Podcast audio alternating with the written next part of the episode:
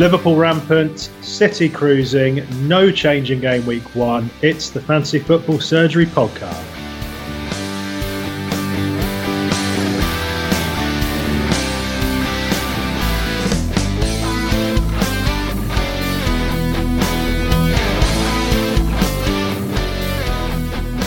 Welcome back, everyone, to episode 99. And for those of you returning, haven't listened to our early season podcast, thank you for all your support.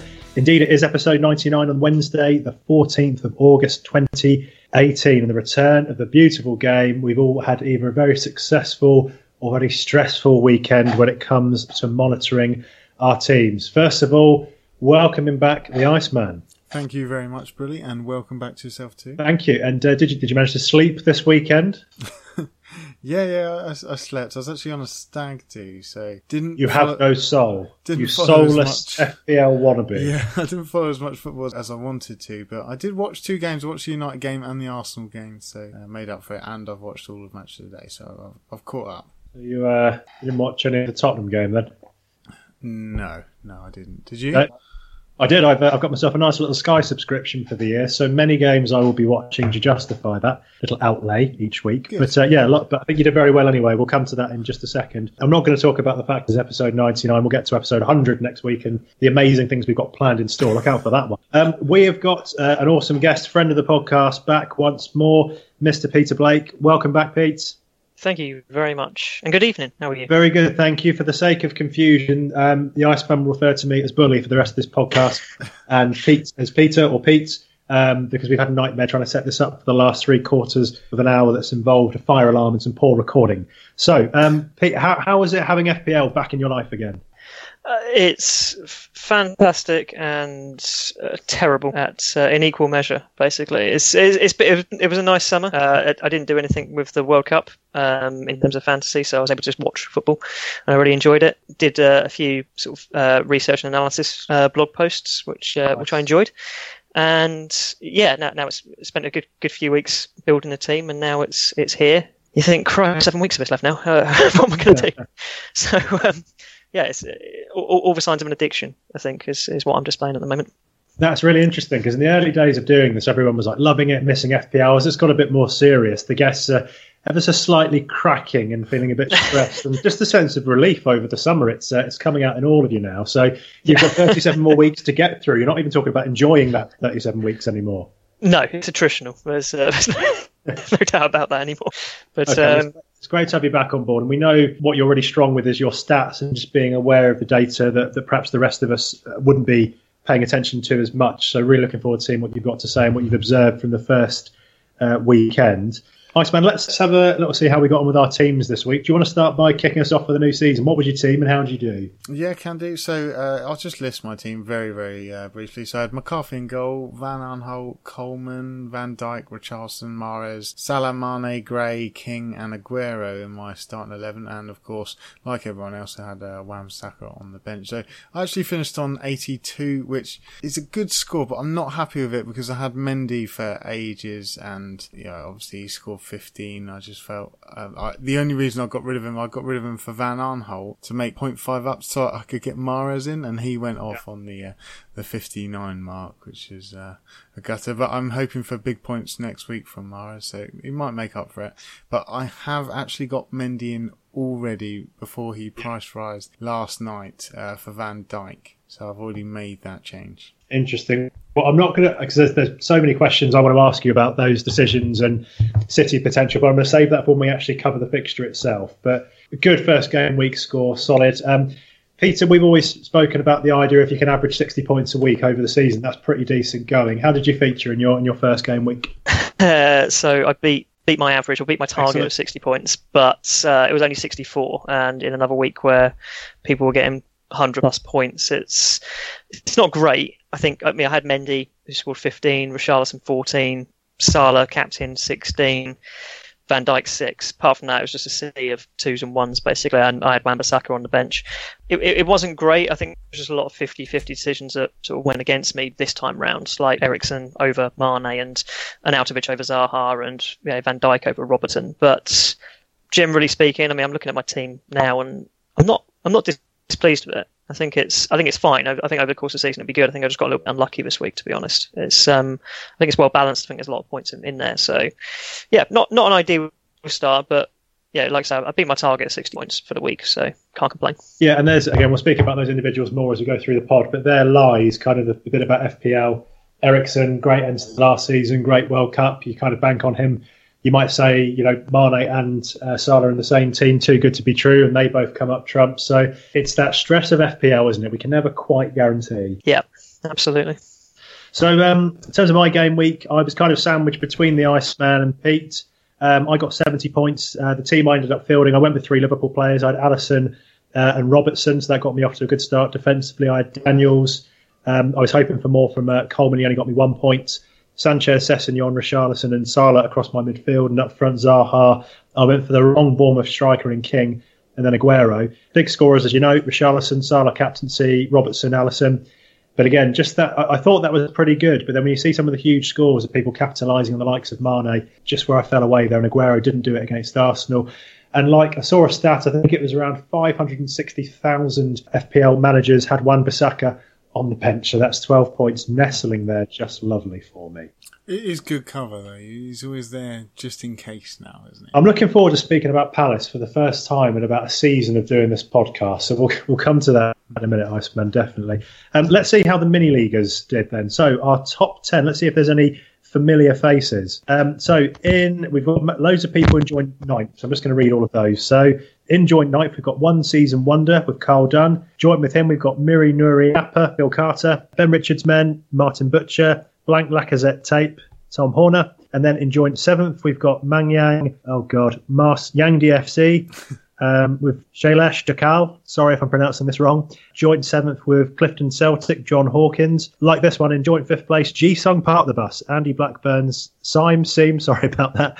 Joint fifth, we've got That's John Fashanu, Steve Monk Chipman. Being Arnautovic, Andrew McKinnon is joint third with Liquid Football with Jack Jack Cassidy. Love that Partridge reference. Ballers FC, Barry Coker's in second. And at first place, loving this, Alex Brunning, Vasco to Arsenal. Has he been in the league before, Iceman? I do yeah, recognise I, I think I've seen his name before. Yeah, he looks like a regular. Great, great start for you, Alex. 112 points. Anything to point out from the top 10, Iceman? Or um, other than uh, there was a lot of people playing their bench boost this week, uh, but the top man actually didn't play his bench boost, and he had uh, Shaw on the bench with 11 points. Yeah, I did see actually after the first game, the first uh, game United against Leicester, someone had triple captained Luke Shaw. Incredible scenes. Yeah, madness.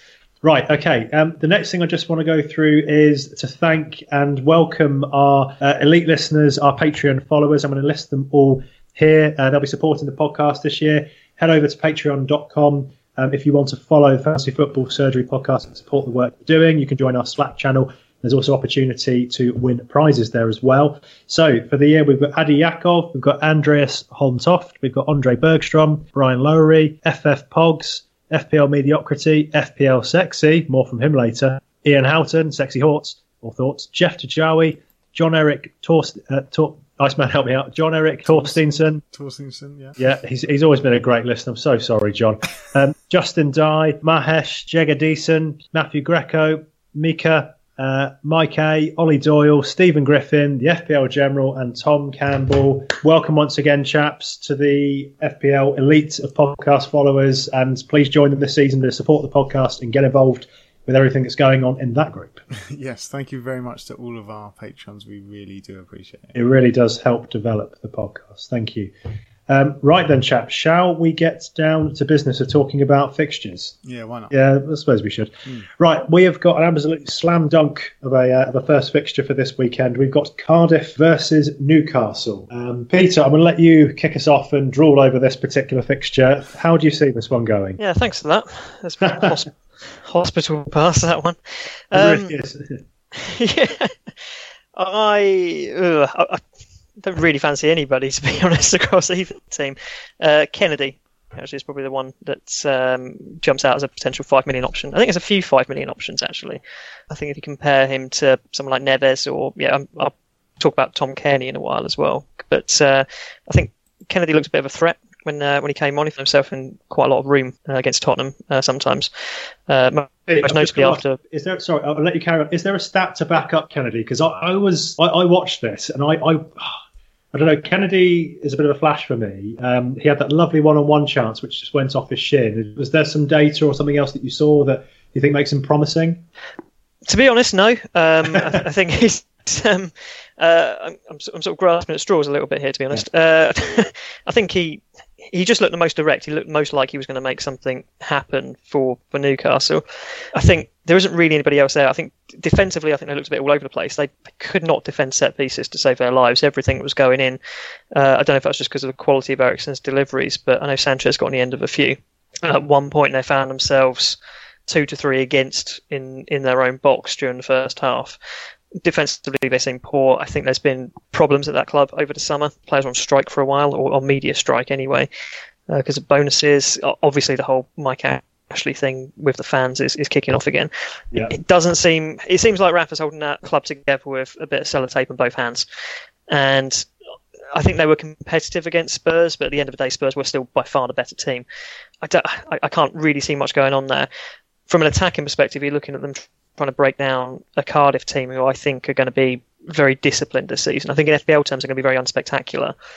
But if you look at their average positions on the pitch, it was all very bunched in centrally, and they had the lowest number of bad touches and dispossessions over the weekend as well. They're going to be they're going to be tight and they're going to be disciplined, and I think you're going to need probably more imagination than Newcastle have got to get much out of um, out of Cardiff this season going forward, I think Ralls looked like he was he was quite good. His, his, his deliveries especially looked quite good. But I think they've got a, another player called uh, Zohore coming back in. I think some of the you know, Cardiff bloggers and uh, a few people have been talking, you know, judge them when he's back because I think he'll give a, a bit of a foil for Reid up front. But at the same, I, I wouldn't advocate advocate necessarily going near them at this point, if I'm honest. So I think it'll be it'll be an interesting game. I can see maybe just one or two goals in it though, and from an FPL perspective, long term, I'm not sure there's, there's many in this in this game I, I would be looking at at the moment. Yeah. yeah. I'm, I'm gonna come in on this one. I mean, like Newcastle, I can't see any options there at all for now uh, until their fixtures improved. I mean, like Kenedy, people were shouting him, but he, he only had, like Bully said, he only had the one chance and also created nothing. Joselu scores and he barely ever scores. Cardiff, I think the question is here whether people with Peltier is actually going to start him. What, what, are your thoughts on that, uh, Pete? He started, he started the last game, didn't he? But um, did they did they sign anybody over the summer? Which might, I'm, I'm pretty sure I saw somebody on deadline day come in. Might compete with him for that position. But I think yeah, if you're looking at a four million defensive option, it's Wan-Bissaka all day long at the moment. So yeah, no, I'm just saying on of, people who actually got him. Do you reckon that he's a starting option, considering they're playing Newcastle, who, like you've just read, is uh, not looking too great? I think yeah, if you've got him, I think he's a starting option. We've only got one game's worth of data to go on, but he started at the weekend and I think Cardiff have potential for a clean sheet in this game. So if I had him, I wouldn't be frightened of starting him, uh, assuming I've got no other valid options in defence. Yeah, I think that's a, that's a good shout because against Bournemouth, they, they let in two, but they're coming up against quite a dynamic, I think, I think front sort of lineup in the Bournemouth side. We'll talk a bit more about them in a moment, but really looking at Newcastle at the weekend, Joselu, uh, I wouldn't put in my team anyway, but even with the likes of um, the, the two other strikers coming on in Muto and Rondon as well, again, just didn't really have the final pass, didn't really particularly look a, a threat. I know they have that one with Rondon, um, Marie saving it onto the bar, but I don't know. I think this is the sort of game that Warnock has set them up quite nicely to shut out Newcastle. So if you've got a Cardiff defender, I'd be pro keeping them and maybe trying it just for this fixture. Yeah, I don't really have anything else to add on, okay. on these two teams. I suppose Bobby Bobby Reid got three attempts on goal, but you know, five point five option. I'll probably rather go Ings. Yeah. So yeah. Next fixture, let's move on. Okay, Burnley versus Watford. Well, Watford surprised us, didn't they, Iceman? Yeah, no, um, Watford looked actually pretty decent. I mean, they've just lost uh, Richarlison. It just turns out they don't actually need him. So they did hold off Brighton to no shots on target for the whole game. So Foster in goal looked a, a pretty good option for people. Burnley, they actually looked pretty decent against Southampton. Got most shots this game week was actually in the Burn- Burnley Southampton game with 34. Players like Tarkowski, me, me even almost got an overhead goal against Southampton. Uh, there are options at Burnley. It's just that you've got to wait for this Europa League to go away. And if you're looking at Watford uh, themselves, it, it was Pereyra who looks to be the, the man in midfield to go for. He's six million. He got four shots in the penalty area, which was the highest among midfielders. His stats, though, I have looked into it, and his stats apparently last season were just way better at home than they were away. But what volley he scored! I mean, did you see that? Jeez. It uh, was uh, a thing of beauty, wasn't yeah, it? it was, it was awesome. I have heard though that Torino has reported interest in him, and they can still buy from the Premiership until uh, the end of August. So the little flag on that one, whether you're thinking about bringing him in, but I think you've got to give him uh, another week just to just to prove himself. Yeah. Well, what about um, Holebas? He was kind of the, the fancy defender for a while last season. Two assists in this one. So are we going to see more returns from Holebas again? Do you think, Iceman? Yeah, I mean, like, he was really good option. He does get forward quite well, and he was an option for us last. Was it last season or the season before? Yes. Um, it was last. So he. I think it was the season before, really. Could become it again. Yeah, I think it was the season before actually. Yeah, uh, last season not yeah. so much because I think he was injured or carded every so. often. Okay, uh, Pete, do you want to come in on this one? Yeah, I think. I mean, just on the Holebas point, I think it's. I think Watford looked pretty solid defensively. Actually, um, I it remains to be seen whether that was just because Brighton looked very poor. But Watford, Watford seemed to look quite quite solid uh, in defence. I think one other player I'd point out who I think impressed a lot pre-season. As, uh, yeah, his manager had a lot of kind words for him as well. Was uh, Andre Gray up front?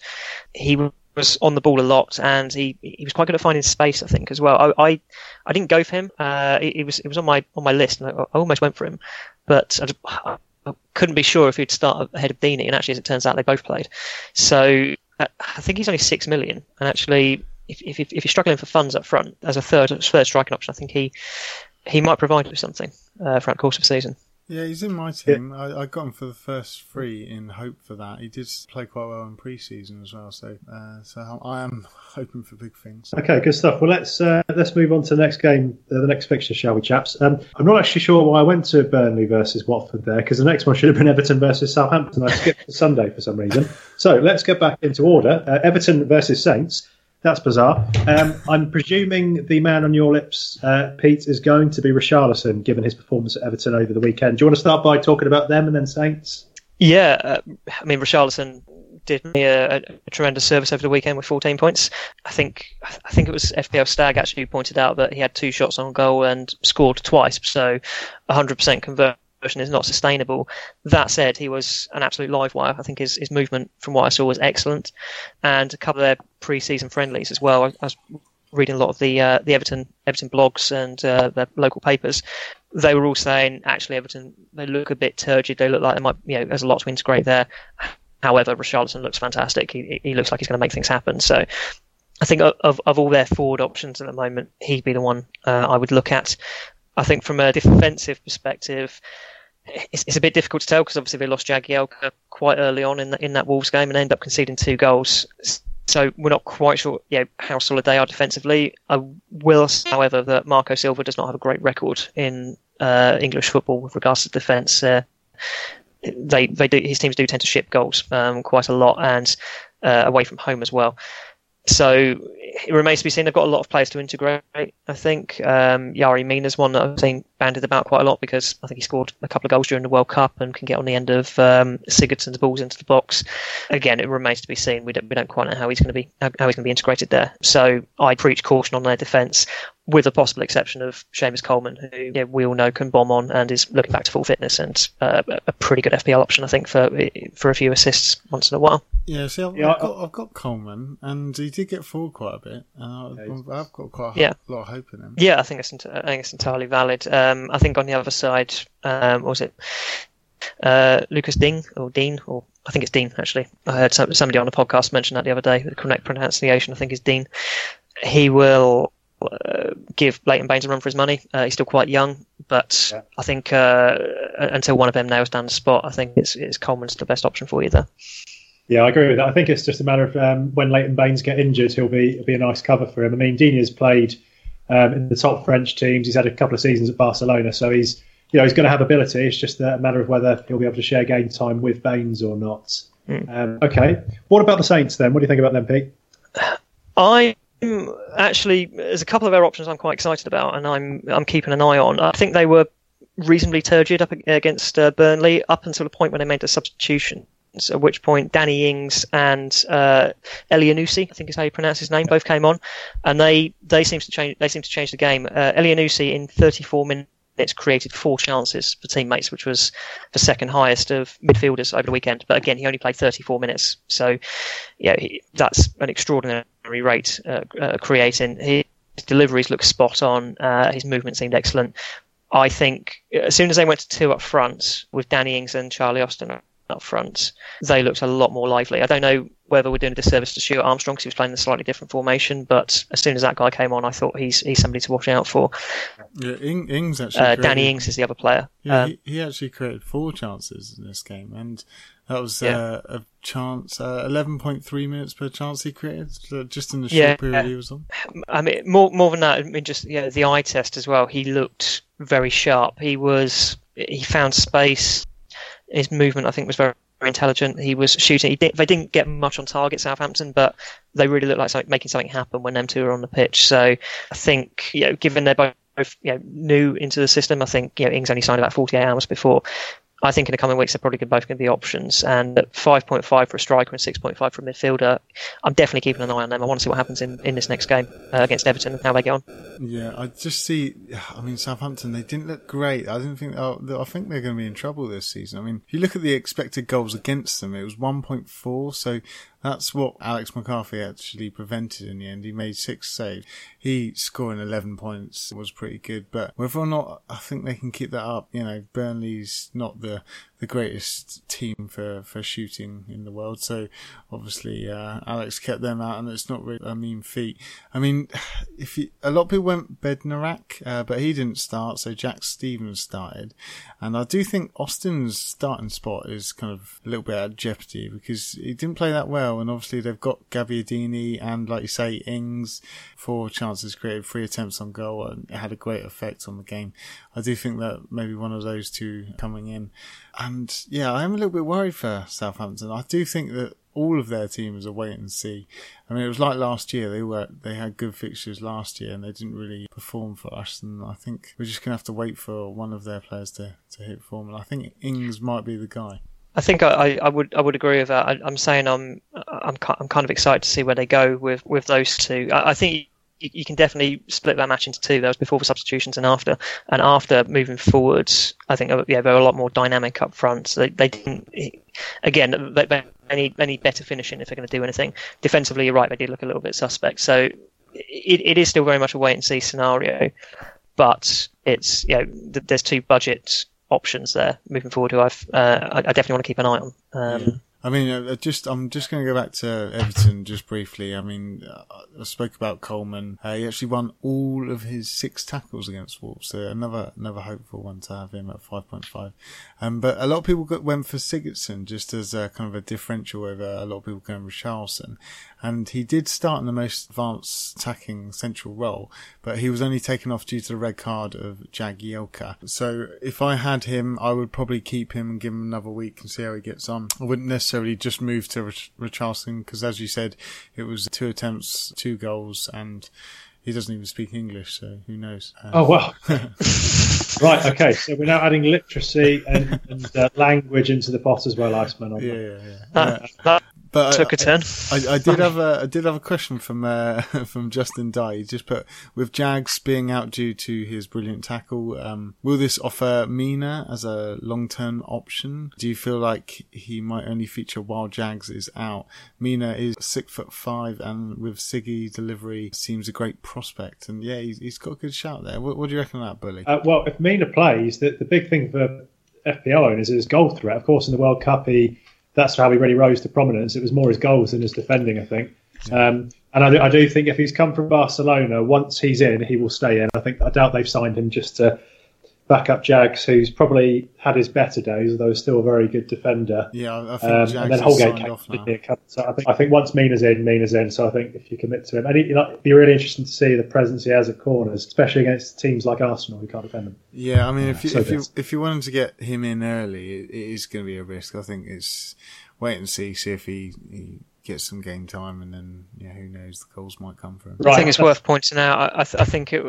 I, I, don't. I don't know for. I can't remember for certain, but I think it was Gabriel Marcotti on the Times podcast who said that Mina at Barcelona when he did play was absolutely dreadful. I mean, like really awful, and he can't believe anyone paid any money for them for, for him. So just, I mean, it's worth keeping an eye on. I think I'd rather see him play a few games and see how he fits into Marco Silva's defence because I, I, I think Everton needs to do a lot of tightening up at the back. I think before anyone really becomes an option there.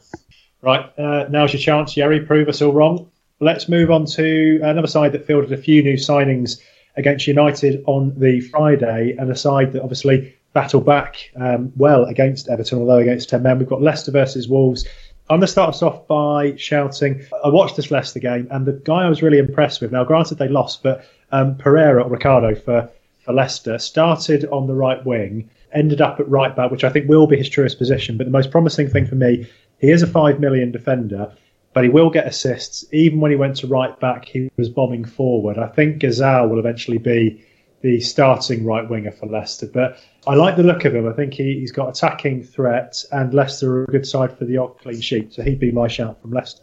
Um, Iceman, do you want to, to talk about this fixture? Yeah, I mean, I, I, agree with your Pereira shout. I think that he is a, a very good shout. Five million in defence is a bit of a, a stab. He's only um 1.7 uh, percent selected, so yeah, it could be a really good differential with their their fixtures. They've got Wolves, Southampton, yeah. Bournemouth in the next four, so they have got some good fixtures coming up for a little bit. Leicester. So I have looked at uh, Demarai Gray, almost scored if it wasn't for De Gea. He got 19 passes received in the final third, seven penalty area touches five successful take-ons, four successful crosses, and uh, yeah, three attempts on goal. Just 5.5 could be another hopeful one, but again, I think we say this nearly every week regarding Gray. He can go missing quite a lot in games, so it's just just one to watch there. Uh, I think Chilwell might have been the, uh, the one which people might be uh, looking past. He created three chances from left back, 51 touches in the attacking third as well. So uh, he he gets well far forward, and he only scored the one point in the last game, but he could be a hopeful one going forward. But again, he's at that uh, quite deep price of five mil. If only they're at the the 4.5 mil mark. But I do think Leicester were quite unlucky against United. I thought, I thought they played quite well, and they had more attempts on goal than United.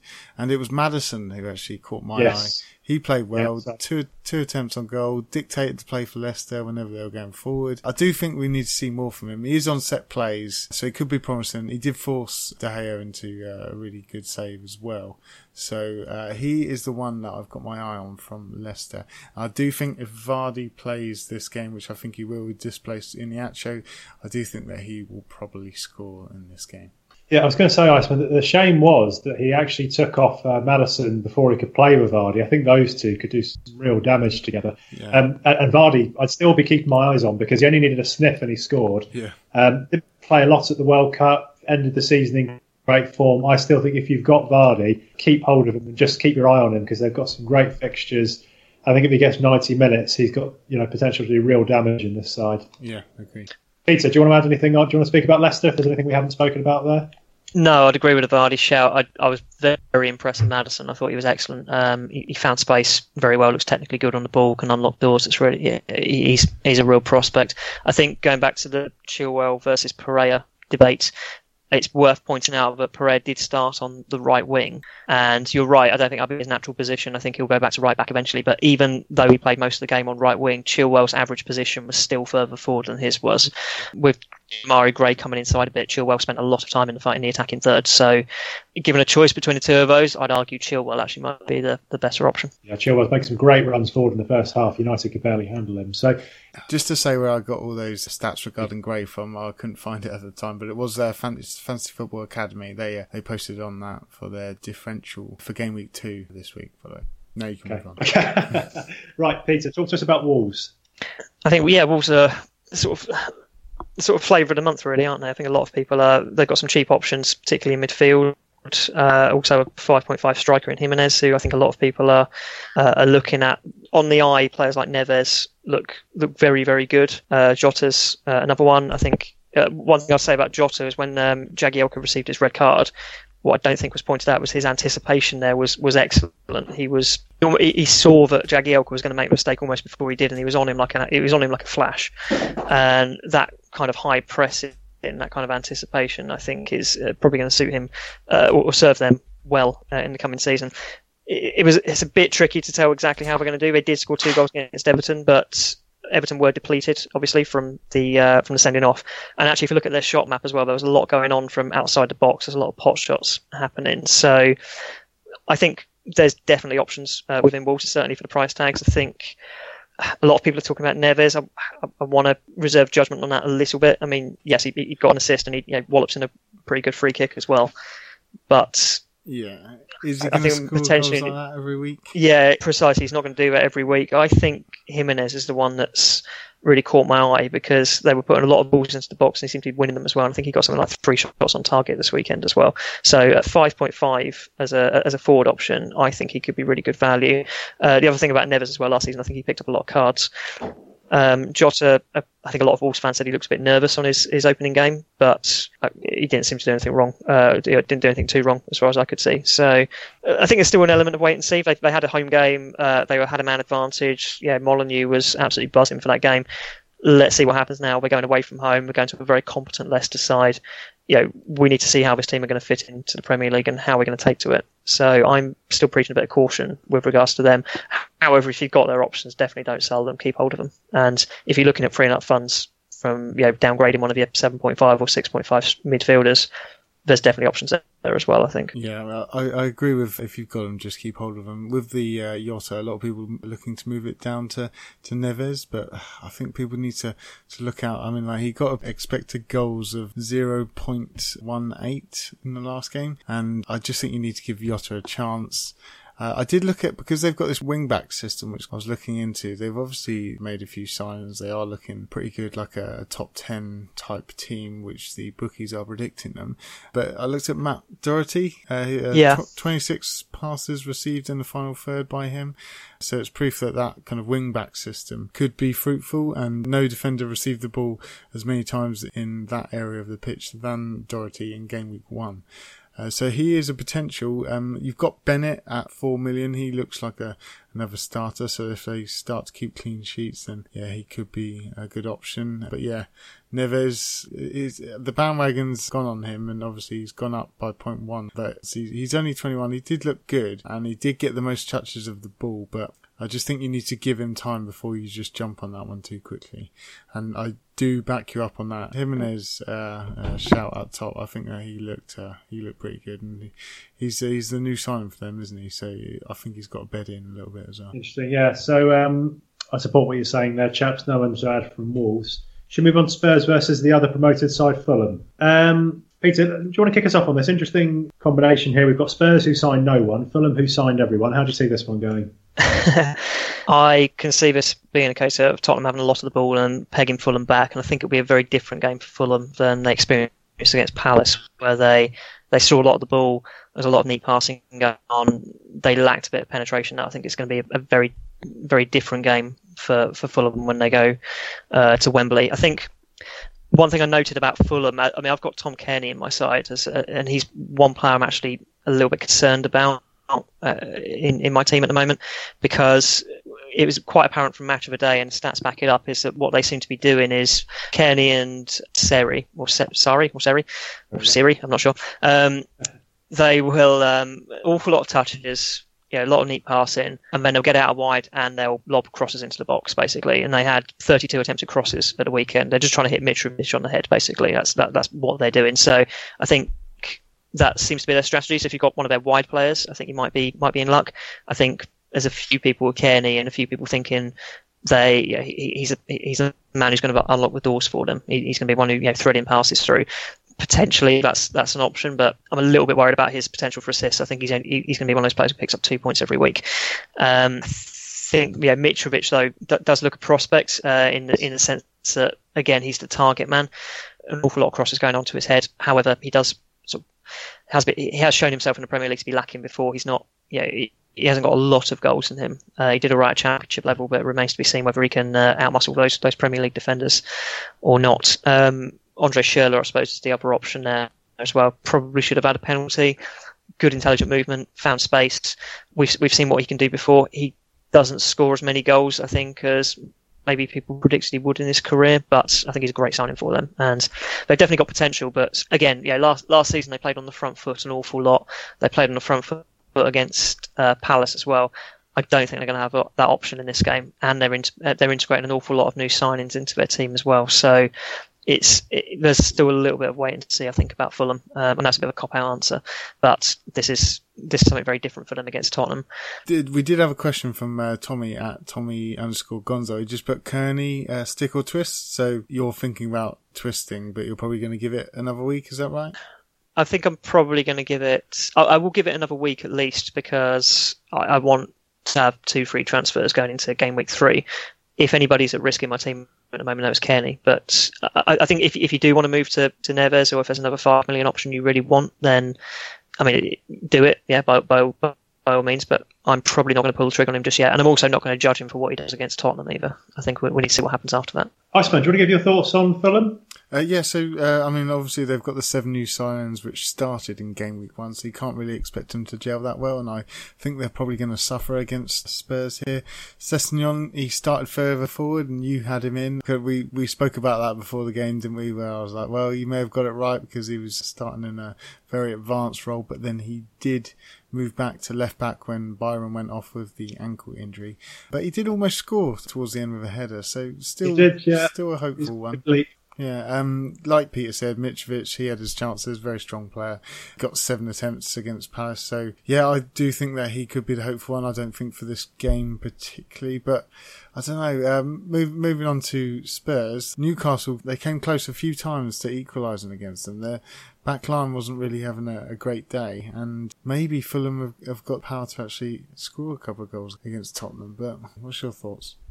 Yeah, I think what you know in terms of Mitrovic, I did actually think he had a few kind of um, chances on the half turn that was very close. I think he does have potential. Spurs, yeah, they've conceded against they've conceded against Newcastle. They could have let in another one. This is a more sophisticated attack. Fulham are going to, you know, as the weeks go by, they'll gel a bit more. I do think they've got.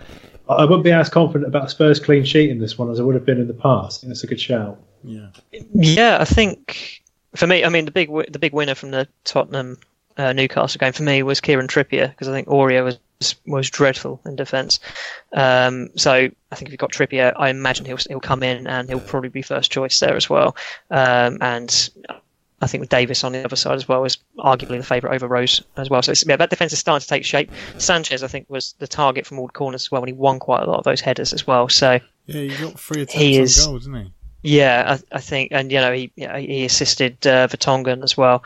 I think there's goals in, in Sanchez this season. So I think there's, there's definitely quarter optimism with Spurs defence. I know there's six million uh, pretty much across the board, and people are worried about a rotation, but I think they will keep clean sheets. I'm I'm less worried about them conceding to Fulham uh, than maybe you guys are. If I'm honest, I think that one's. I think they'll keep. I think they'll keep a clean sheet in that game. The I think generally speaking, going forward, they looked a bit heavy-legged. I think that, that there's that it's going to take time for them to get back into the rhythm of what they're doing. I think particularly Harry Kane has been noted as yeah, being a bit, tired, bit tired. Yeah, Dele Alli looked pretty good. He looked quite sharp. The the main man for me though was Christian Eriksen. I thought he looked he looked really good. His average position was the furthest forward of any of the Spurs players, uh, and he created five chances, which was the highest amongst midfielders as well. So, I mean, I'm I'm, I'm trying to look on the bright side of this because I, I picked Eriksen over Mane, and obviously that's left me uh, what 13, 14 points in the hole. But I think on on any other day, Eriksen could quite easily had a couple of assists, and in fact, he assisted the assister on for both of Tottenham's goals as well. So I think he's a, a phenomenally good player, and he's if you've got him, definitely he's definitely worth keeping. I think he'll, he'll get a lot of points this season again. Yeah, on corners as he does as every well. season. On corners as well, so Sanchez may benefit from that. Yep, definitely. Ben Davies, a lot of people had him. He created two chances and got forward as well. And I think Rose might be on his way out. He didn't actually, he wasn't actually in the uh, the team at all for this game.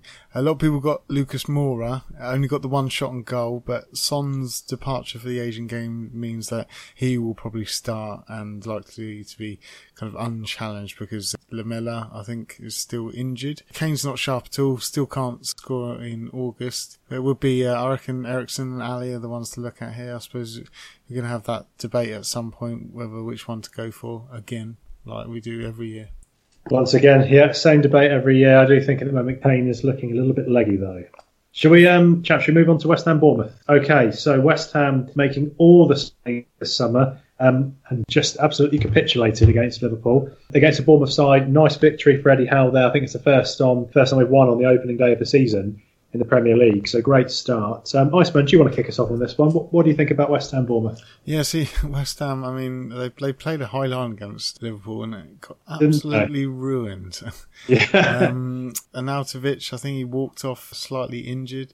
So I think we've got to wait news on him. If you've got him, you'd just be hoping against this Bournemouth team. A lot of people have slated this Bournemouth team have been just terrible. I don't think they're that terrible. Um, and I do think they gave Cardiff a good game. Wilson was the one which uh, kind of went under the radar. Got six shots, three on target, had three big chances with 12 penalty box touches, and King only got the one shot with 10 penalty box touches. So it was uh, King's positioning was slightly behind Wilson, and uh, Wilson won the penalty, so he took it. But he missed, so hopefully that will put King back on them. We're hoping because I know a lot of people have gone King, uh, but I think Fraser might be the one to to have from this. I, yeah, I saw him good. on, on Match of the Day. Yeah, he looked decent. And I saw him on Match of the Day. He was saying that he wanted about 10 to 12 goals. Cause yeah, five, promising. Yeah, five goals wasn't enough last season. And for 5.5 midfield option, I think that he could be a good run to go for. But yeah, West Ham, you've, you've kind of got to wait for them. I think uh, they had a deadline day signing of Carlos Sanchez, so I think that he might replace Rice in central midfield. So if you went for Rice as kind of a cheap option, thinking he was playing our position, I'd be worried about that one. Um, Did you see Carlos Sanchez play for Aston Villa? well, Christ, if, if, he's if he's going in their midfield, I'm not picking any of their defenders. That might be a bit harsh, but you know, I'd probably rather develop Rice than I would play him, but that's just my my opinion, I suppose. Yeah. Okay, Peter, what, what do you think about West Ham? I think it's difficult to judge against uh, Liverpool. You're right; they did play a high line; they got absolutely torn to pieces there. But they're another they're another team who are trying to integrate a lot of new players into their system. I'm not sure their spending's been the wisest in places, and I know I've heard a few pundits say, "What what on earth are you doing buying Yarmolenko for that much money and giving him that many wages?" Anderson's another one who is very exciting on the YouTube clips, but actually his finishing is very poor. He doesn't really have an end product um, uh, to speak of. That said. I think Wilshere's a good piece of business if they can keep him fit. I think he's yeah, it'll be, it'll be good creatively. I think he'll be on set pieces as well. I mean, for me, I mean, I've got Arnautovic up front. Uh, I picked him over Zaha and over King, and you know, who were the main three options, I suppose, in that price range. I think he'll get goals. I think he still he had a couple of chances against Liverpool, basically out of nothing, basically trying to do it by himself. I think he's a, I think he's a good option. I think Bournemouth are weak defensively. I think they've always been weak defensively, and I think he'll get chances this weekend. So I, I I've got Arnautovic, and I'm happy I've got him uh, going into this game. I think. I think with regards to Bournemouth, I agree with everything that's been said. I think they defensively they're weak, but going forward they were they attacked with a lot of pace and they attacked very vertically. I think Wilson was playing higher than King, which might have a bearing, but I'm not going to write Josh King off just yet. I think he's he's got goals in him as well.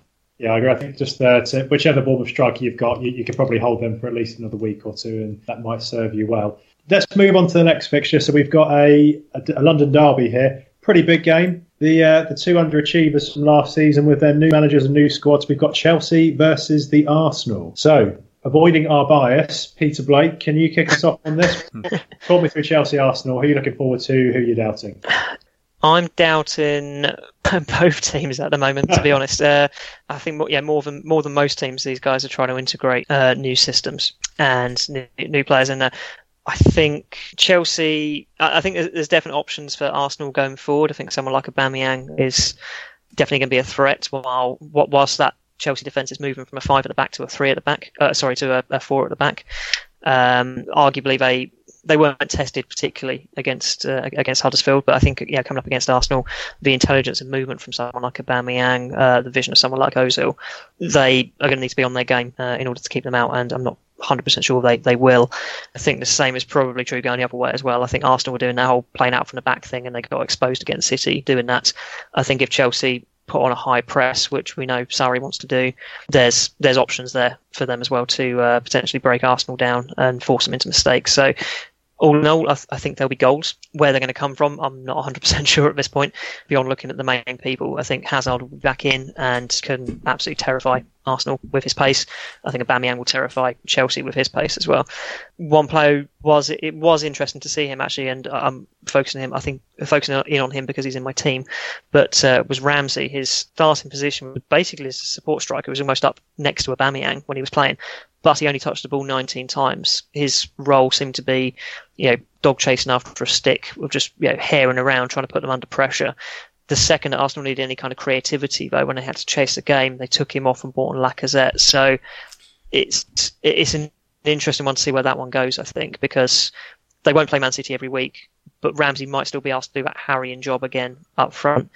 If he does that, I believe that's not his strength. His strength is a box-to-box midfielder, and at 7.5, I may have wasted my money there. So I'm not really sure. But I'll be interested to hear your thoughts on that. I, th- I, think Ramsey was kind of carrying an injury. I think it was quite clear he was carrying something. That's why he came off. For Arsenal, uh, they've got good fixtures after this one, so I don't think you should be looking at any Arsenal players at all for this particular game week. Obviously, if you've got them like Aubameyang, he didn't have a single shot in the last game. Although there is rumours of Aubameyang urging Emery to play alongside Lacazette this yes. season. So if you do have Lacazette, I would play him. I do think he's going to play because when he came on, he, he improved our team. Yeah, he looked great. So I can I can see him him starting. Also, Ramsey was playing really far forward, like you said. But I think with Lacazette coming in, I think that moves Ozil into the middle and uh, Mkhitaryan out onto the right. So that might push Ramsey back. So I'd probably keep a monitor on this. Uh, we did have a question from Ian FPL Strategic uh, at Fantasia PL. Uh, just put, what will the starting keeper at Arsenal be? Uh, is in my team and I'm worried. And I think you probably should be worried because I know that Emery has backed Cech in the press conference, uh, suggesting that he will continue ahead of Leno. So, yeah, I would be a little bit worried about that, Ian. Um, we did have a couple of other questions regarding Chelsea as well. I just want to give credit to the legend Mito21. It's just, he put last week, I think Kante will score enough to be a fourth midfielder on FPL teams. And, uh, we had, uh, just, Justin Dye on Slack ask, with Kante looking like he will be playing a more advanced role, do you consider him to be a potential FPL asset, great price, and in a top 16? And also, uh, Matthew William Eagles from Facebook has put, with Kante playing a more attacking role, is he a must get? Currently have Hughes as my 5.5 mid. What are your guys' thoughts on on Kante? I th- yeah, absolutely. I'm watching him at the weekend and a match of the day. Some perfect analysis on him, just showing kind of the shape of the team. But as soon as Kante springs forward, Jorginho just sits. So clearly, he's got a license to be a box-to-box player. Kante. Um, he's thought of as a defensive midfielder, but actually he's got the ability to go end to end. So, as a fifth midfielder, the other thing is Chelsea don't have the Champions League. With his fitness, he is going to play every week. So, I think you could just stick him in the team as a five million and just have him either starting against weaker sides or just handy to come off the bench to cover injuries. I think he's a great fifth midfield shout. Okay, um, Peter, your thoughts? I'm sort of reserving judgment on it a little bit. It's it's definitely interesting that he's getting forward a lot more. Uh, I, I agree with Bully. I saw that match of the day analysis and I thought it, it, it was very interesting. Arguably, he's going to be a box to box player. He's still going to. His strengths though are still you know, harrying, chasing, winning the ball back, moving it on again. His goal, he it, it was very scuffed. He's, he's not a natural finisher. I don't think it's not really his strength. Yeah, so as soon as they get Hazard back in the side, um, they've, they've got Willian in there as well. There's other players who can do that. So he might be playing a bit further forward.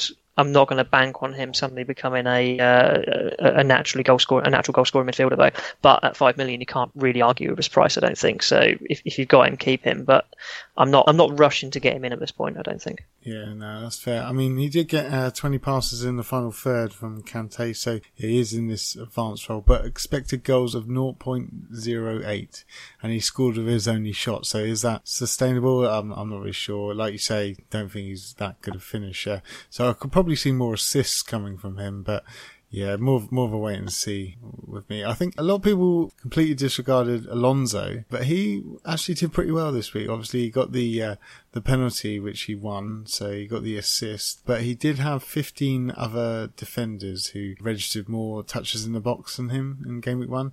He also got the highest amount of attempts on goal for Chelsea this game week. So he's still getting forward. I think this season is the season of the left backs. If you look at PVA, the Alonso, um, Mendy and uh, Robertson, they're all really good options now, and they all seem to be the ones. Davies that, and Davies, true, yeah, uh, all seem to be the ones to go for. So uh, I I still don't think everyone should discount Alonso. Chelsea got some good fixtures after this Arsenal game, so I feel like he could still be a good option. That's a nice shout, Iceman. Yeah, I think we can move on from Chelsea Arsenal, lads. Some good data there, good questions. Thank you everyone for contributing. Because the next fixture is pretty exciting. City versus Huddersfield. Now, unfortunately, I think Wagner's side are going to be absolute cannon fodder in this one. But Iceman, do you want to talk a bit about the mighty City versus Huddersfield? Yeah, well, see, a lot of people are saying that um, Huddersfield can be uh, cannon fodder for City, but last season they held City to a two, only a two-one win at home, and then they went to the Etihad and they drew nil-nil. So shows that they can park the bus. And I didn't think they completely disgraced themselves against Chelsea. They obviously, I do think they're they're probably going to get beat. There's a high probability of them getting beaten, but I don't think it's going to be by a massive margin. Um, I think in Huddersfield, not regarding this game at all, but maybe going forward and maybe for one for the wild card, we may have the first four million keeper in Hamer because he started at the weekend. He's only four million, but yeah, City they're if they do turn it on, then yes, it, it, could happen. And I've got Mendy in straight away because I feel like they're going to get a clean sheet no matter what. And I'm just hoping on attacking returns as well. They've got six games against the six most recently promoted teams, and uh, they're not in the Champions League until after game week five. So no need to rotate yet either. So yeah, I'm kind of I am hoping for for big points from this City game. Okay, Peter. Yeah, I, I think I, I I agree with everything. I, I will preach that caution of Huddersfield are going to put 11 men behind the ball at all times and they're not going to get out of their half. So City are going to have to break them down. Uh, I think you know, KDB will probably start this game, and he is definitely somebody I, I would love to have in my team. Uh, I think he's got potential for points here. I think he's, he's, he's the one who can unlock, unlock that defence better than most, although they've got you know good attacking options all over the park, really. Um, one really interesting stat stat that I found about the Man City game uh, the weekend against Arsenal was that they created seven chances coming from the left hand side. So, e.g., you know, Mendy, basically. Mm-hmm. Coming from the right, they created none. So I know a lot of people have got Mahrez in their team. You know, Kyle Walker's being potentially talked up as you know having a bit more freedom this year to, to, to move forward and yeah, be more attacking. But they they created everything over the weekend from the left hand side. So Mendy is definitely an option, although he has been in, you know called out by Pep for being a bit of a bit of a lunatic. Basically, his positional play was um, yeah up front, and I think Pep said yeah that's not great, but in a sort of joking kind of joking kind of way. So against a team like Huddersfield, where he probably isn't going to have that many defensive responsibilities, I think he'll be fine. Whether he then goes and starts against Liverpool. I'm not really sure, but um, Mendy is is certainly an option given how much of a, a loose cannon he seems to be, and only six million for a defender.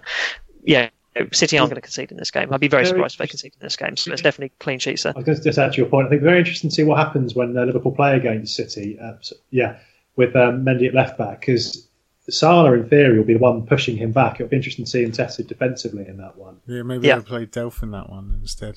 Yeah, that's a good shout. Yeah, for a bit yeah. more discipline. You never know. Yeah. Um, yeah, so I think that's.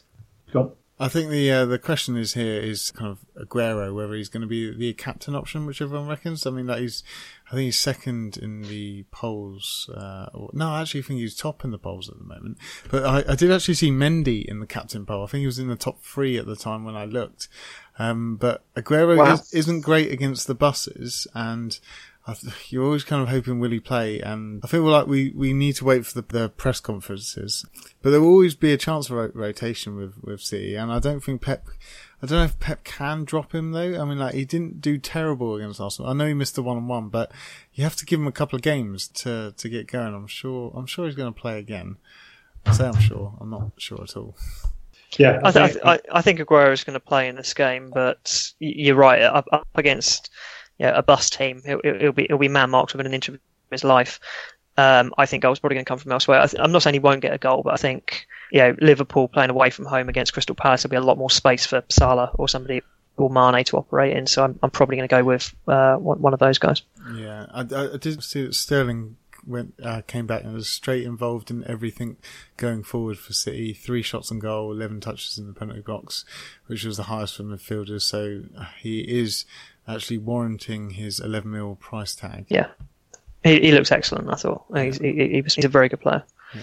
A lot of people yeah, went Sterling Oh, sorry, Pete. Go on. Uh, you, I was going to say, yeah, Sterling, fantastic finish for his goal. Um, what about Bernardo Silva, Iceman? We can make a point about him. Yeah, I mean, like he got one shot, one goal. He created no chances. He went missing for a lot of the game.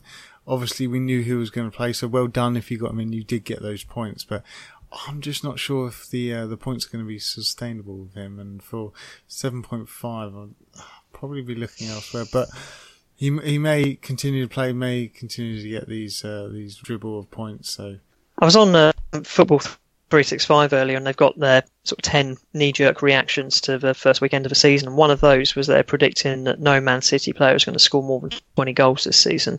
And I've got to say, I agree with that. I think yeah, that those goal the, the rotation will be such, and the way they play as such, those goals to be spread around quite a lot. So I think uh, certainly for this game, if you're looking at bringing in a City asset for a short term option, I'd definitely go defence. I mean, Mendy's the prime option there because they're going to keep clean sheets. They looked you know, very, very impressive defensively against Arsenal.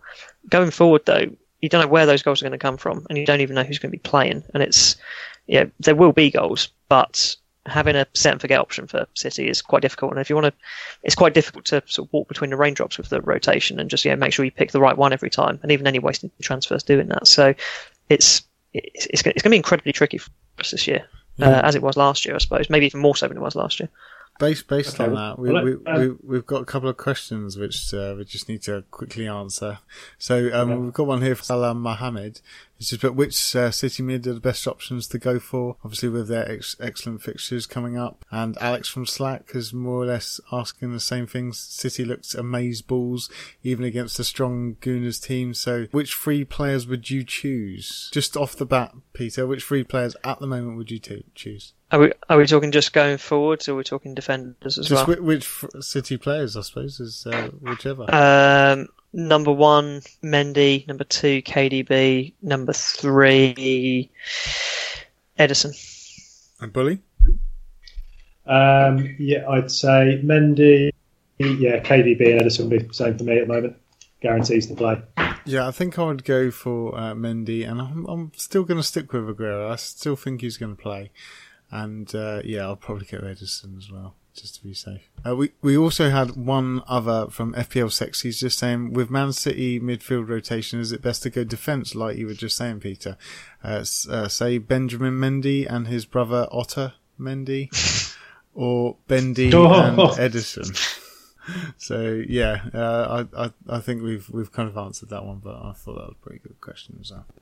Okay, well, um, yeah, more more useful questions there. I think let's move it on to Brighton versus United as we are. I think starting to go a little bit over time for recording. Sorry, Iceman. Yeah, Brighton versus United then. So United kicking off with a win, not completely convincing. I do think they're going to get a result here against United, though. Peter, what are your thoughts? I, th- I thought I thought Man United against Leicester were no pedestrian uh, at best. I think it's yeah. it's really really odd to see a Man United team with players like Pogba, players like Sanchez, basically just sitting back and allowing Leicester to come onto them. I mean, no disrespect to Leicester, but yeah, but they proved themselves to be a very good team. But it was the opening day of the season at Old Trafford, and they they set up like they were playing away against a top six side, and it's incredibly strange. It's incredibly strange to see, and I think their options from an FPL perspective, I think, are, are quite limited. I think there's there's obviously def- there's obviously options. You know, De Gea will will always keep you uh, will, will always give you points either from saves or from clean sheets. The defence, I can see. I mean, I've got Eric Bailly in my side. I can see him being probably the main starter this season at the back of that um, in the back line. Yeah, I, I think Luke Shaw. Yeah, Luke Shaw obviously had um yeah he scored a goal, but whether he'll be in there when you know Ashley Young's back and fit and firing. I'm not really sure. Move, yeah, when you move up through the team, yeah, I mean, players like Sanchez, players like Lukaku, players like Pogba, they are going to score goals this season.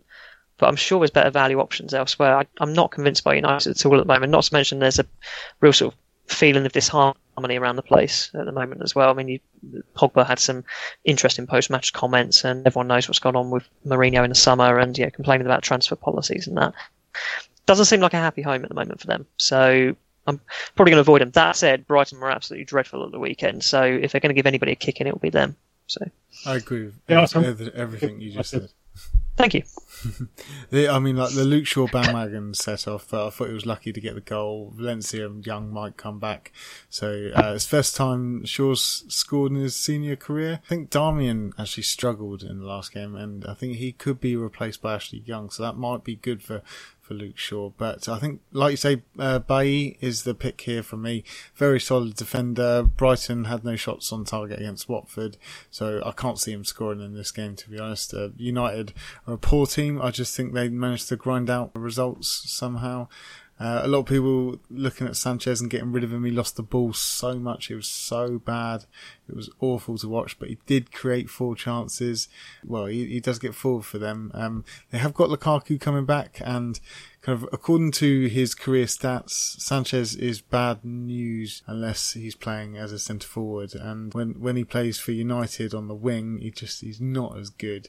Also, United have got the lowest cumulative xG of the top six for last season, so it does show that uh, there's not much hope here, like you say. Uh, but yeah, I think Bailly's probably the, the best one, 5.5 at the back. I think he's he, a lot of clean sheets in for him. Yeah, nice. So, what about anyone from Brighton, Iceman, or would you would you leave it there? Uh, Steve Stevens looked the most likely to get sent off in the last game. A lot of people gone for him as the 4.5 option. I've gone for Romeo, so he was a better option for me. So if you're w- wanting to downgrade to a 4.5, I wouldn't go Steven. There's a player who came off the bench one of their new signings, uh, or Bissouma.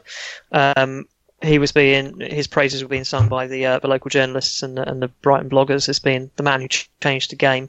Looked very dynamic, and you, you, picked up immediately from the match of a day coverage as well. He was uh, he was driving forward. He got a couple of shots off.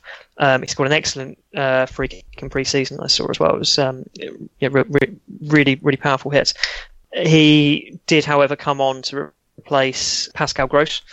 So whether we think he's going to start in that same position again is, is highly unlikely. I think Gross is probably a guaranteed starter for that team. So how he fits in, I'm not sure yet. But he, you know, he's come from the French league. He, he definitely added something to that side though. So I'm keep I'm keeping an eye on him because uh, he's quite cheap as well. I think he's only five or five and a half. So nice. Okay. Well, I think chaps we'll move on to. Um, the final game, which is Crystal Palace versus Liverpool. So, Peter's the last fixture. We'll let you um, speak about this one. Uh, Captain Salah. so that's, that's that's the hot take right there. Which I'm pretty I'm sure nobody's come up that. with. Uh, Bottom line. Yeah, no, no, no, nobody's come up with that one before. I'm sure, but uh, yeah, Liverpool. Uh, I, am not sure we. I'm not sure we really learned anything new from their no, performance against West Ham. They were. They, they were dominant. I think um, yeah, Naby Keita looks like a, an excellent addition. Probably not from an FPL perspective just yet. Well, seven and a half, you can't really complain. I think he'll probably crop up with the occasional assist and the goal, but realistically, you know, you're probably going to have triple Liverpool elsewhere in your side anyway by that point. So they've picked up where they left off last season. They are probably going to be more solidly defensively this year. Now we've got Van Dijk having a full pre-season behind him. They've got Alisson in goal. They've got better strength in depth. However, those front three are unlikely to be rotated, I think, too much. So, yeah, Mane, Salah, Firmino, all options. Van Dijk's definitely an option. Robertson, I think, is definitely an option.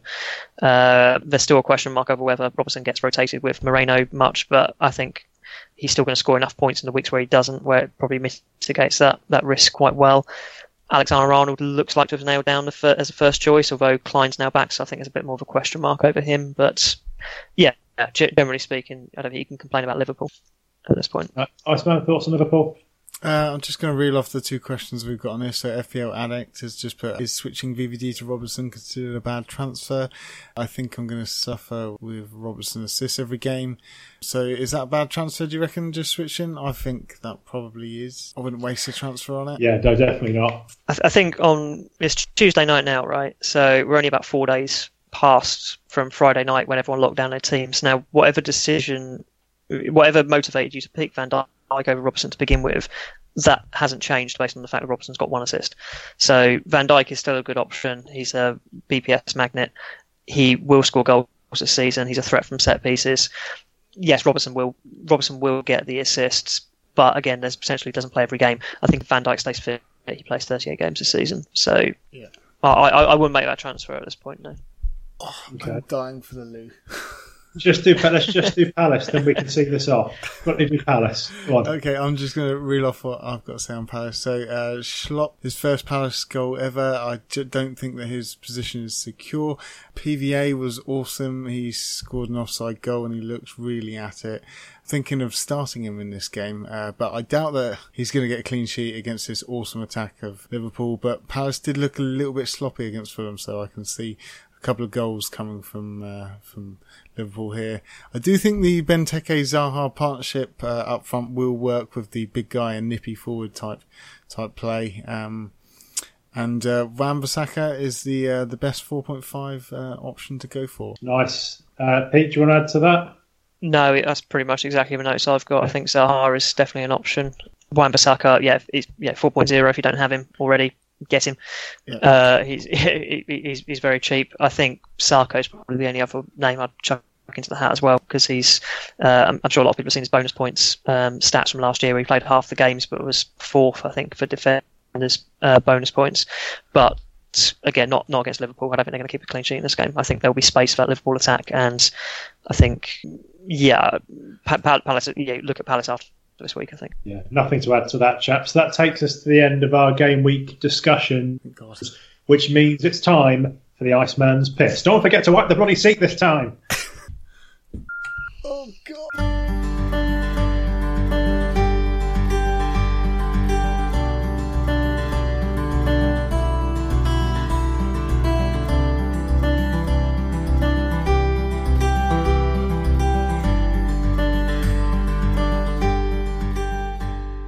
He's back from his wee. He's fully refreshed. It's time to sum up. So, Cardiff versus Newcastle. The names mentioned was Kenedy and Zabori, but we weren't really that excited by this fixture. Burnley versus Watford. Pereyra appeared to be the man in form to start the season for them. Keep your eye on the transfer market, though. And uh, the first of the Iceman's two grey shouts was um, Andre from this fixture. Uh, Everton versus Saints. Richarlison, Coleman look the good options for the Everton side. For Saints, Anyosi and Ings potentials. Uh, in terms of Leicester versus Wolves, we've got Ricardo Pereira. Chilwell actually looks to be more advanced. Gray again and Vardy, and Neves and Jimenez are the ones for Wolves. For Fulham, uh, we were looking at Mitrovic potential, but then for Spurs, Sanchez, Eriksen, and Lucas Moura to get more minutes. Uh, Bournemouth, we talked about their striking options as well as Fraser. Uh, for the West Ham, thinking at Arnautovic. Chelsea versus Arsenal, well, Hazard's in form. Aubameyang, we fancy to score a few. Ramsey got game time, and also Alonso looking good at left back for Chelsea in spite of moving from a 3 4 3. City versus Huddersfield, we talked about KDB and. Um, Sterling, great finish at the weekend, but Mendy will be the name on everyone's lips at the moment. Brighton versus United. No one really stood out from either in this, this one, actually, surprisingly, although United won. So, yeah, don't react to that. Uh, and then in terms of Liverpool versus Palace, we talked about Salah. I say this every time. Salah, Mane, Robertson looks a really good shout as well as the keeper. Um, for Palace, it's all about the cheap defenders: PVA, um, Schlupp, and one Bissaka. Nice sum up, Paul. Lovely. Captain options, chaps. I'm going to come straight in. Torn between Aguero and Salah, but I think I'm going to go Salah because Pep will probably troll me by starting Jesus if I don't. Any transfers? Yes, I think I'm actually going to, on this discussion, I'm going to dump Sanchez and bring in KDB. Ooh. Luxury. What about you, Iceman? Um, I have already done the move of uh, VVD to Mendy, and that is because I cannot watch a Man City game with Mendy playing in, uh, knowing what he can do, the amount of points that he can score. So I just had to bring him in. I've not been stubborn. I've seen that I've made a mistake at the start of the season in worming him out my team. He was in every single draft, so I've made that move uh, on Monday to beat the price rise, and my captain is currently on Salah. Nice. About you, Peter? Uh, captaincy Salah uh, for the reasons I mentioned earlier. I'm hoping to roll my transfer this week. I'd like to have two next week because I've got Kamara sitting on my bench at 4.5, and I'd like to move that up to a 5.5 option. But I'm not going to take a minus four for it, so I'm probably going to roll it this week. I also want to give everybody a, a- another game to see just how things settle down. I would be an advocate for that. Uh, saving a transfer is probably the best option. I would normally do it, but um, I think uh, I just wanted Mendy too much. Okay, Iceman, should we go to Twitter questions? Yeah, we can go to Twitter questions. So we've got one here from um, Fancy Football Tips at Fanfoot Tips Day saying, Question for Pete tonight. When you went for a beer with the Iceman, did he have a baby's bladder on that occasion as well? And did he leave you listening to the elevator music when when he went to pee? Favourite I- Twitter questions ever. I, I, I, yeah, it's a very good question. I don't, I don't think you actually left to go for a, a pee, did you? I mean, uh, it may be because we, we had quite a curtailed drink because you were two hours late or whatever it was, but um, Was I, it? I don't think you did leave. Oh yeah, Was yeah, it? yeah, yeah. Ah, sorry. okay. Fair enough. Yeah, you got, you got, you got, You got yeah, you got stuck in We got traffic. stuck in traffic. Yeah. Uh, I said I got use that. like, I got, I got like a fi- I got like a finite window of about three hours, and then you end up turning up and we had about an hour to chat. And I think in that time you had one virgin mojito as well. so Oh, that, that was exquisite. I, don't know. that, that Virgin Mojito was exquisite. All right, and I'm not going to lie. All right. And just to say that was the only drink the Iceman had. The Iceman doesn't drink and drive, just to, to confirm. That's quite right. Um, okay, yeah. Moving on to the next question. So we've got one here from uh, Mark at M Bison twenty two. Is he says, is it futile to rotate players? It never seems to work, and more often than not, big scores are left on the bench. What are your thoughts on that, Bully?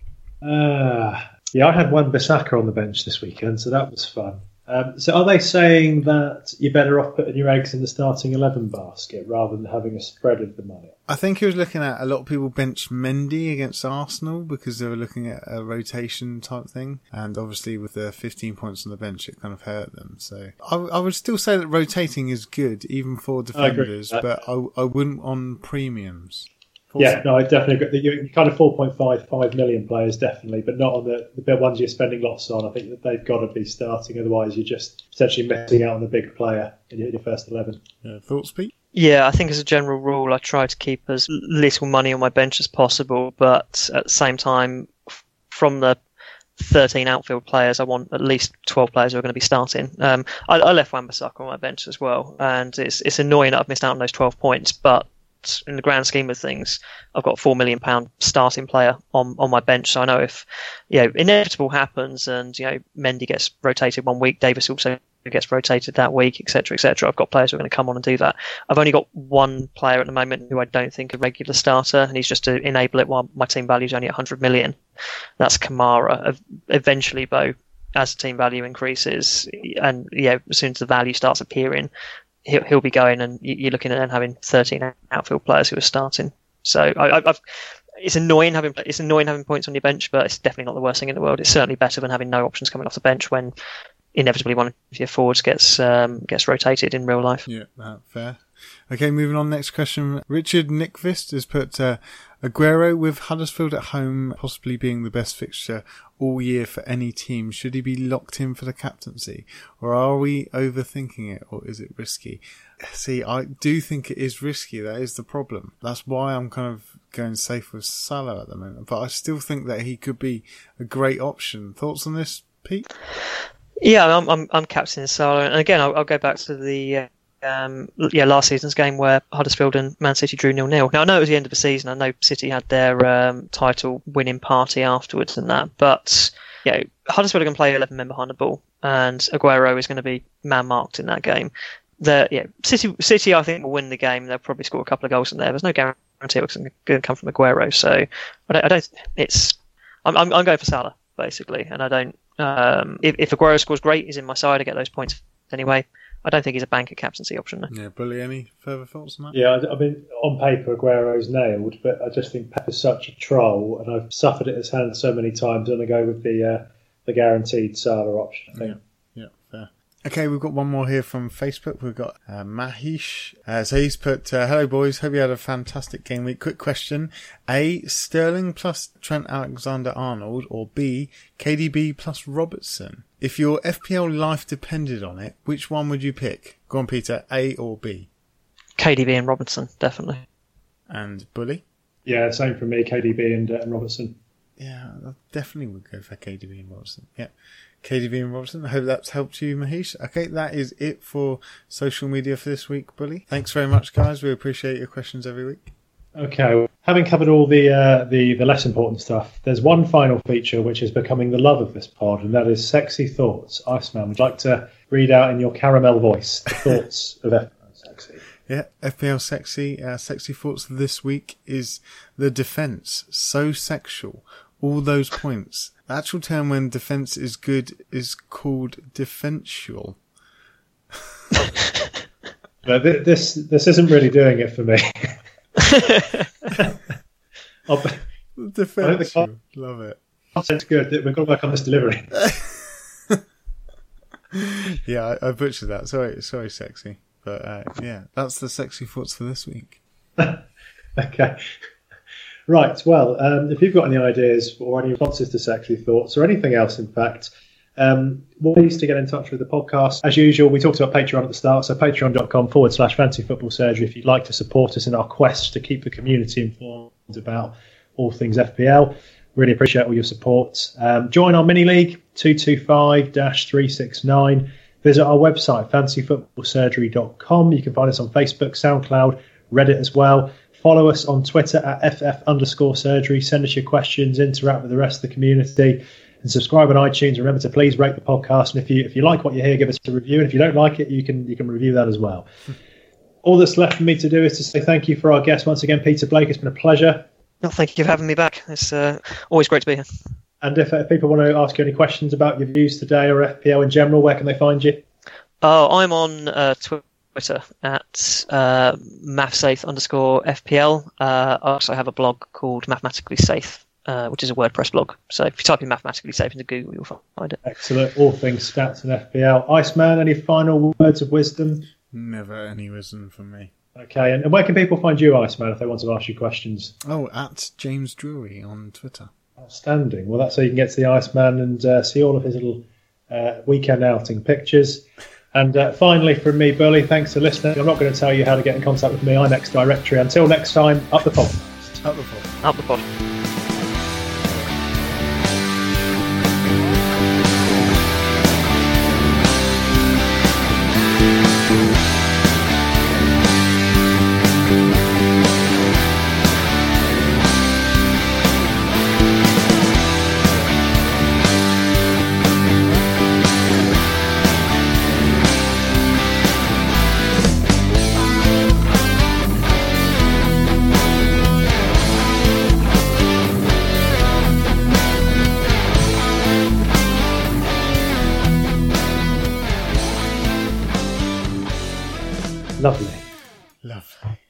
Simply lovely.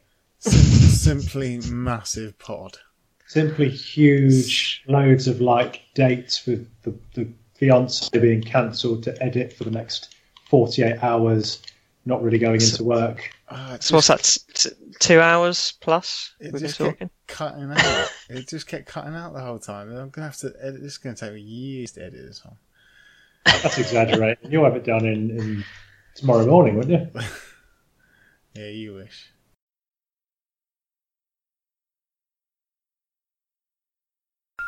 So I'm just gonna. This is me testing recording now. So, um, Pete, how's your house? Are you talking to me, Pete, or Oh the yeah, other Pete? I was actually talking to the other Pete. So, Bully, how's your house? Yeah, it's um, it's an absolute cracker. Right, you're a little bit far away from the mic, mate. Are you eating and not really? It's an absolute cracker. There we go. That's that's better. And uh, and Peter, uh, what is 85 times 53 divided by two? Was it? Sorry, say that again. 85 times 53 divided by two? Uh, uh, s- uh, somewhere in the region of about 2,252 and a half, I think.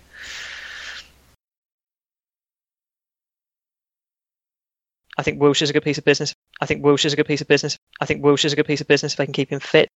His role seemed to be, you know, dog chasing after a stick,